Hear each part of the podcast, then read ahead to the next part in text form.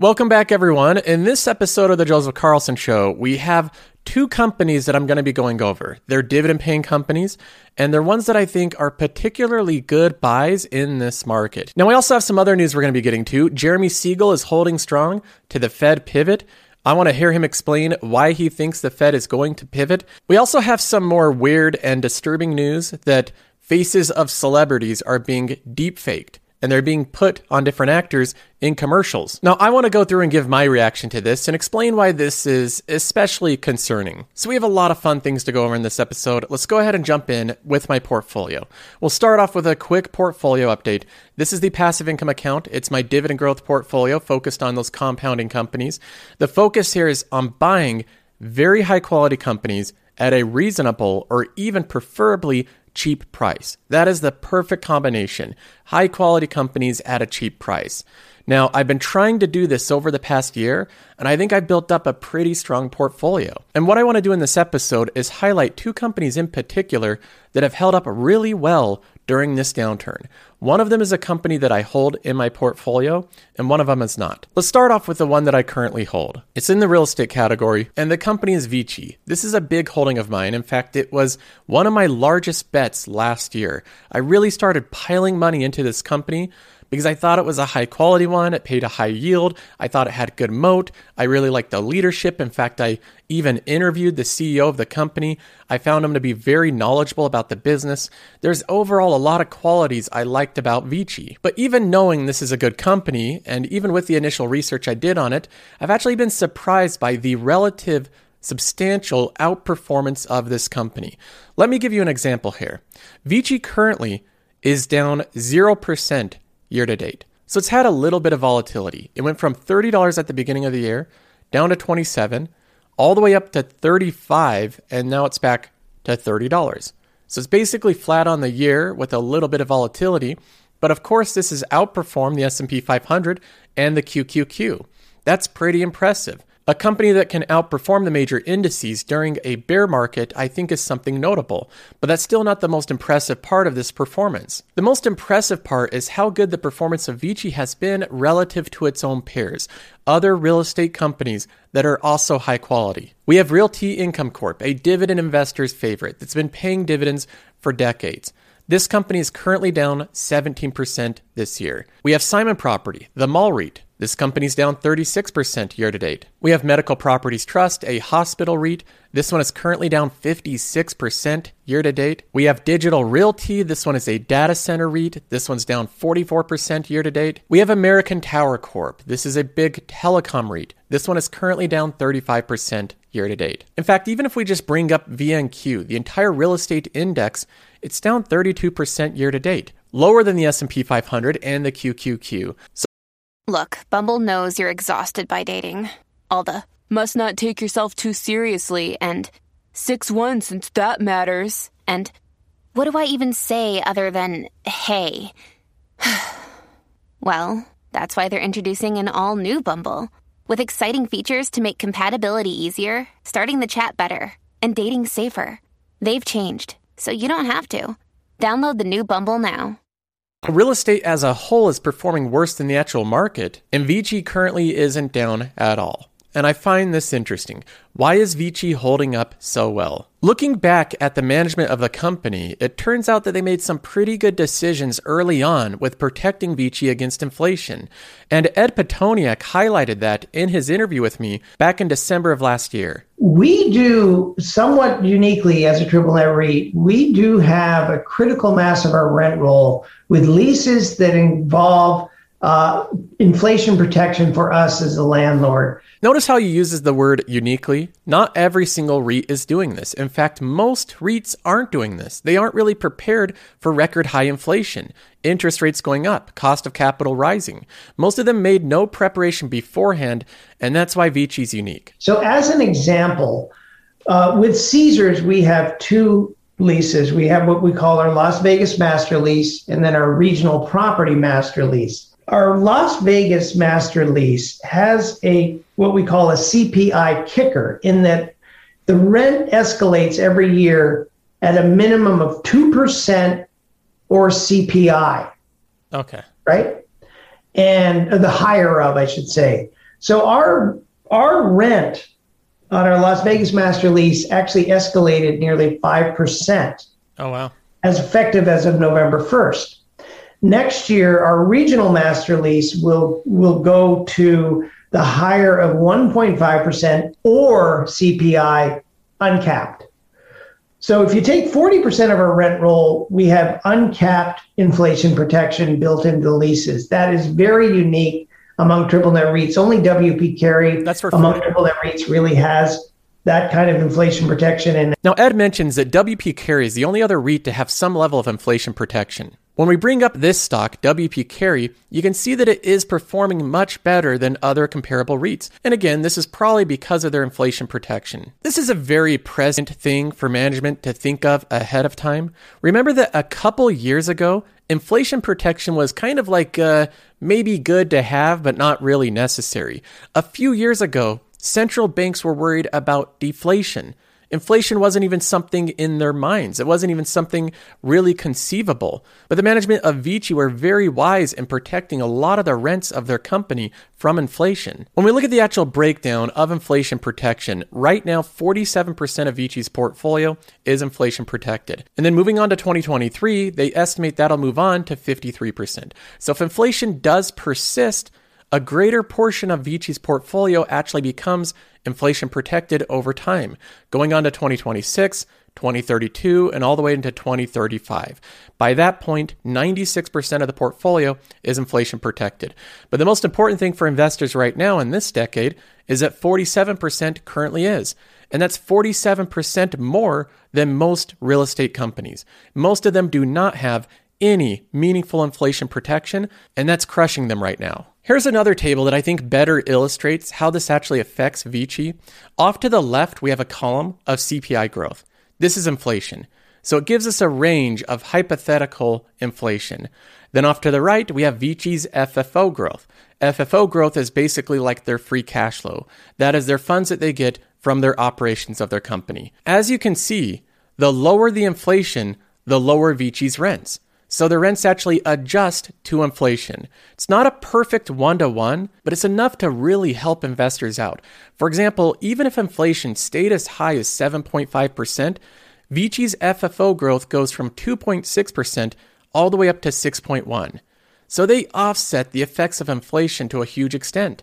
And the problem with most real estate companies right now is they simply do not have this ability. So, really, when I try to dig down and find out the reason this company is performing so much better relative to the broader market and even other real estate companies, I really think it's that rent escalation. I think that's the key thing that Vici did that in hindsight was very wise to do. And a lot of other real estate companies, they're simply not in the same situation, and they can't go back in time and change the contracts that they've made. In my opinion, the reason I highlight this company as one of the best dividend companies is I think this relative outperformance will continue into the future. Now, I want to highlight another dividend paying company that I believe will outperform that I don't currently own. The company's United Health Group. It's a health insurance company. When I look at the compounder checklist and I try to see what companies really fit in to all of this very strict criteria, United Healthcare is one of the ones that I really think checks all of the boxes. Strong franchise durability. Does this company have brand power? United Health Group is one of the most recognized health insurance brands in the world. So, in terms of brand value, it probably has the most brand value in its category that it competes in. Number two, does the company earn high returns on capital employed? Returns on capital employed are one of the key metrics that investors like Terry Smith look at. It basically means how effective this company is when it reinvests back into its business. In this case, United Health Group gets around 18% ROCE, and this has been very consistent for the past decade. Almost 17 to 18% year after year after year. This isn't the highest ROCE in the market. So there's companies that have higher returns on capital employed, but there's very few companies that have this level of consistency, and 18% is high enough. It's good enough. Moving on to number 3. Does United Health Group have recurring revenue? Do they make money from a large group of people from repeatable and predictable transactions? The answer to this question is obviously yes. United Health Group has millions of customers, repeatedly every month paying them money for health insurance.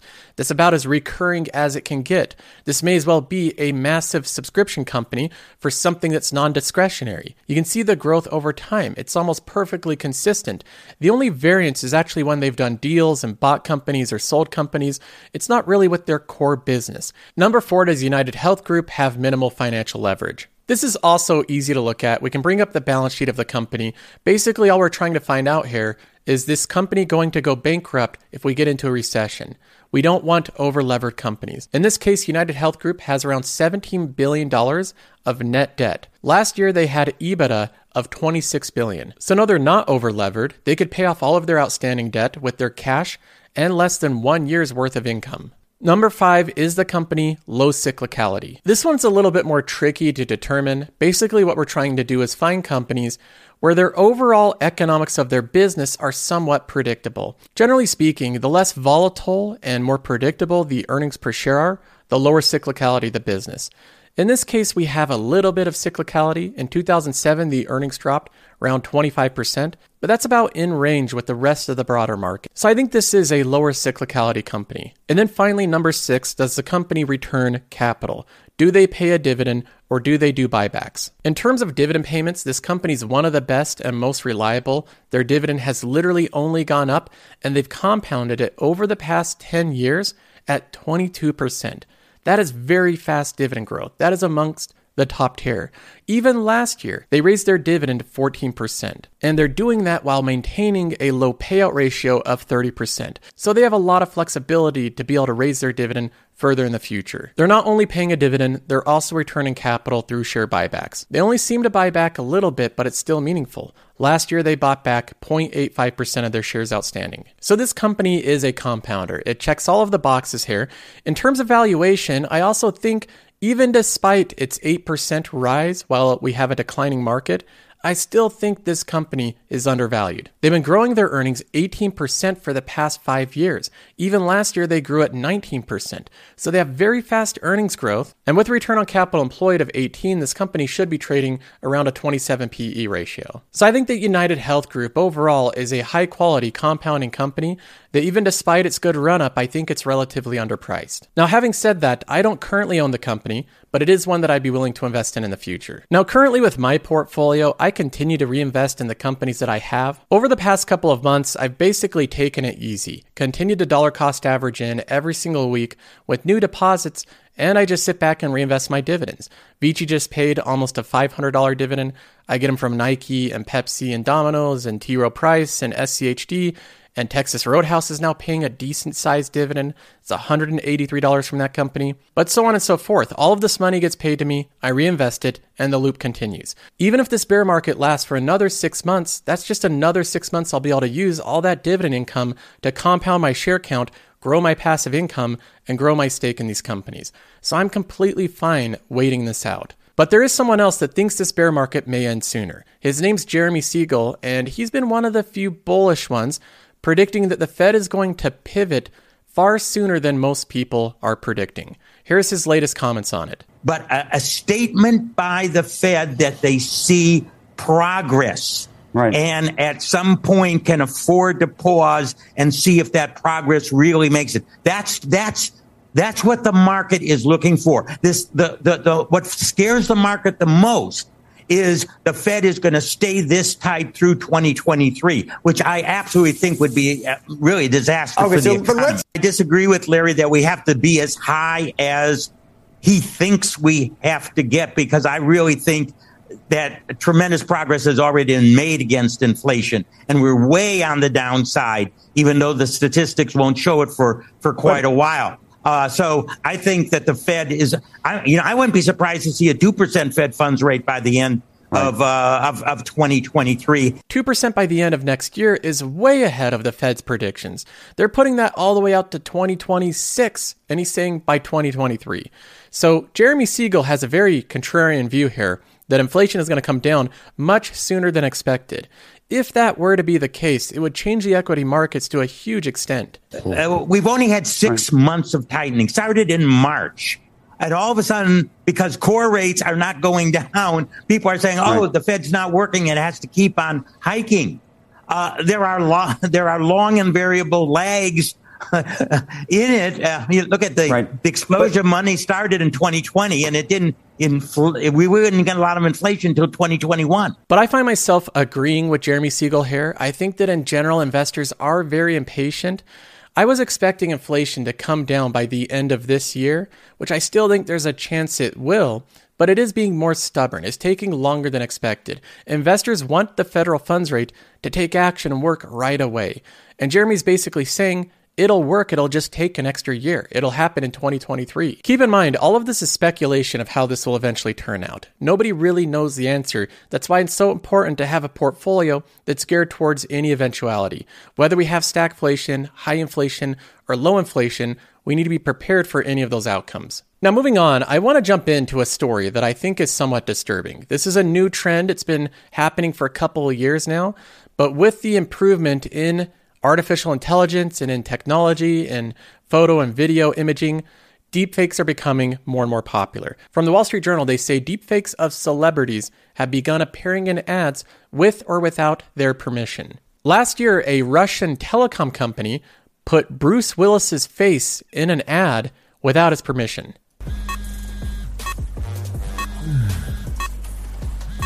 Спецносок. Yeah, that's not Bruce Willis. That is someone else with Bruce Willis's face on him. Now, as bad as that Russian ad is, here's one that's far more disturbing. This is a real estate ad from a real estate startup company. Here's Margot Robbie in a bubble bath to explain. Basically. Oh, hello. It's your favorite tech bro, Elon here disrupting bubble baths. Now, in this one, the face imaging doesn't look amazing. The voice is also off. You can tell right away it's not really Elon Musk, but it's still disturbing nonetheless. And again, this is for a real estate company. Kind of like how Reg A is disrupting investment startup models. Reg A, you say?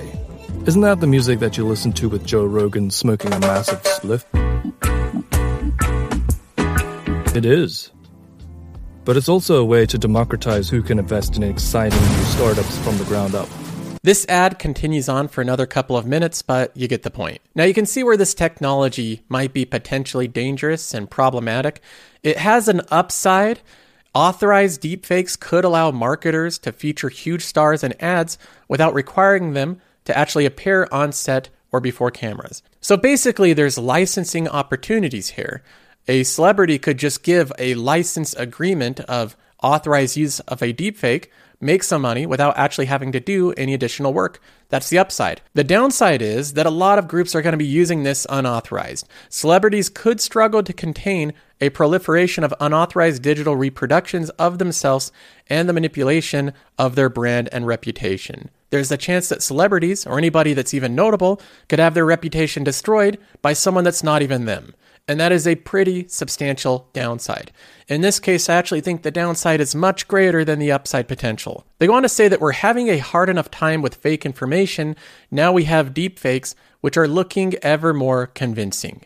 And they are looking ever more convincing. Those two from those major advertisements weren't even the best ones online. Some of these deepfakes are looking pretty convincing. I'm going to show you some magic. It's the real thing. I mean, uh, it's all the real thing. I mean, we can still tell the difference, right? This isn't really Tom Cruise. You can tell that this really isn't Tom Cruise, right? Well, maybe, but maybe not. You have to admit, this is starting to look pretty convincing. Now, I don't know exactly how this is going to play out over the next year, but my prediction is we're going to see this as a growing problem. I think over the next year, we're going to see a lot of lawsuits from celebrities that aren't happy with their image being used by random advertisements, especially when the fidelity of real and fake gets better and better to where it actually convinces people that it's real. So, so we'll see how this plays out. Now that's going to be all for this episode. Thank you for joining, and I'll see you in the next one.